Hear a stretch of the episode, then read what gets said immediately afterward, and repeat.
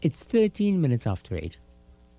And we need to change gears just a bit because we do have an interview for you. It's going to be a pretty brief interview because we have another one that's scheduled to start at uh, 8.20 this morning. Um, apparently had a bit of challenges.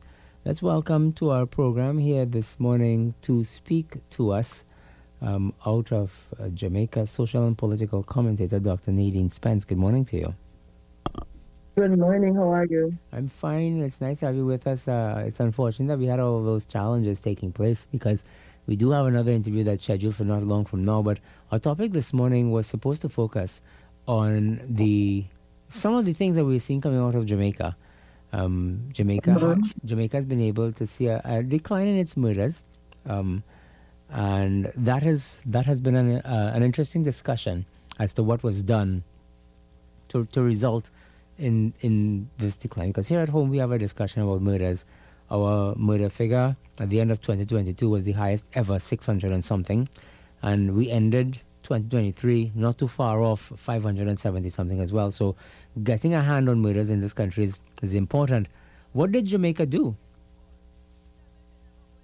A number of things. Um, if you have been watching the conversations coming out of Jamaica, you realize that an emphasis on on changing, developing, perhaps making more sophisticated policing strategies, um, and that um, one of the one of the focus has been show that police have more time to investigate murders.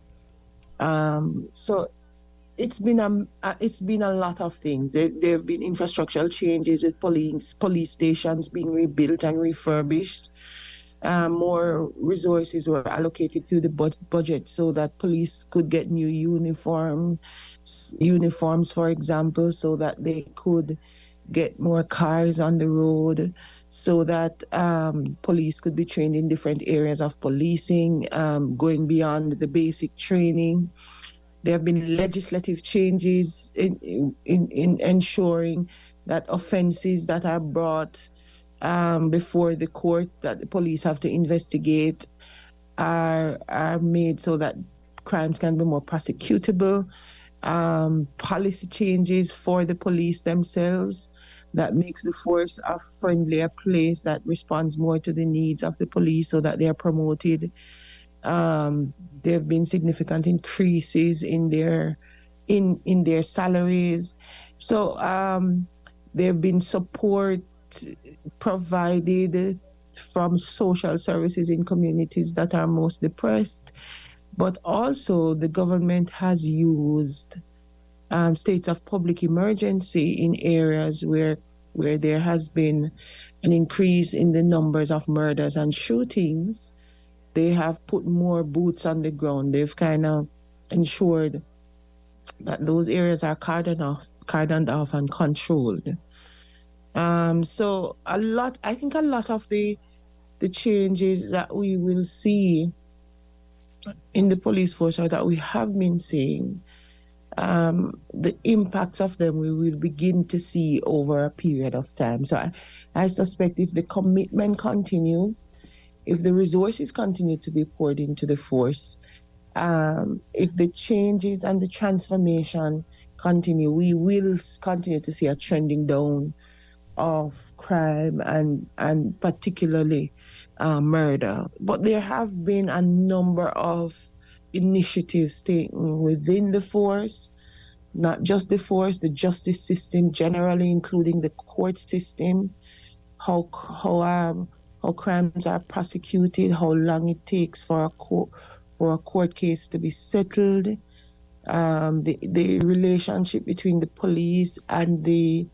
um, prosecutor, uh, prosecutors uh, have also changed. The public prosecutor has also changed, and um, because one of the things we hear our DPP, the, the Director of Public Prosecutions, talk about regularly nowadays is that they're collaborating with the police to ensure that when a crime is prosecuted, it, it is done in a way that won't see um, the court system saying that, you know, the way it was investigated and presented is not such that it can be prosecuted. And again, I said there's a legislative front where our our politicians and policymakers are going through the, the, the stages to make sure that um, laws are upgraded, um, that new laws are brought into effect, uh, and that, that respond to the challenges of, uh, of police in Jamaica in this current time. Mm. So there have been a number of changes. Yeah, I know that this is very important for Jamaica for, for, for more than one reason, apart from the fact that well, you need to restore that sense of control and safety for your, your and security for your citizens. Tourism is a big deal in Jamaica, and a crime a crime situation that is out of control, that is seen as out of control, is definitely a dagger to the heart of tourism in, in any instance. So we know that this was very important. Um, unfortunately, we don't have much time because I do have another interview. The guest is already waiting. But um, the the measures that were put in place included what has been described as curfews in various parts of Jamaica. How did the public in Jamaica respond to the imposition of curfews? Different people have responded differently. In fact, one of the things that is unfortunate about this is that it has become very partisan in terms of how people have responded to it.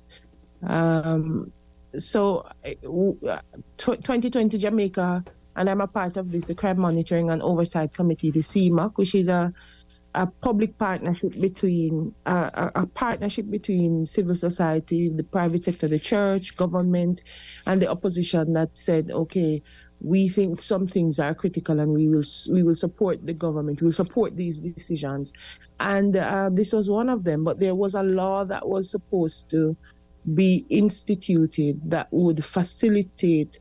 Um, and it wouldn't be called curfew, but the same kind of arrangement so the public, in a way, is in support of of um, curfews. Um, I think that what has happened is that there have been they have been used extensively, and so people are a little bit confused about whether or not the government has a crime strategy or if they're relying too heavily on curfews. But um, so the conversation in the public is uh, is government relying too extensively on the use of of of curfews? Um, is this is this too is this too hard on this idea of living in a the principle of democracy and living in a country that is open, transparent, and free when we see so much boots on the ground. And and so in some in some places that is not seen as acceptable. But generally in spaces where police are in large numbers, those people um, respond positively, except where there are um, complaints of human rights abuses and so on. So I think it has been mixed. I think there are some Jamaicans who find the presence of the police reassuring when they come into a community and, and are in there for a while. The shooting goes down and people feel freer on the streets. But then there are also situations where some of the actions of the police um, the detention of people without trial and without charges being laid on them, and where, where it is felt that human rights abuses have have been um, have taken place, people have protested those. So I, I think it's um, it's been a mixed bag. It's been a mixed bag, and the mm. responses to the curfews have been um, varied. Yep. You know, this year an important trial will case will will evolve in our courts with the opposition taking the government to court over the use of states of public emergencies or curfews. So um, we will see how that one goes. We will see how the court system responds to the challenge now faced by the government from the opposition that we are seeing too much uh, use reliance, to heavier reliance on states of public emergency. Yeah. Um, uh, Dr. Spence, we're going to have to leave it this morning, but we probably will schedule another interview because th- there are similarities in what's going on in Jamaica and what's taking place here at home. And there is the need for us to analyze how things have worked, how things have not worked, so that we could probably um, put some of those in place here at home as well as we grapple with a, a crime situation that is out of control. But thank you once again for being with us here this morning. It was nice chatting with you. Thanks for having me. And that's how we end our interview here this morning um, with Dr. Nadine Spence, a social and political commentator from Jamaica,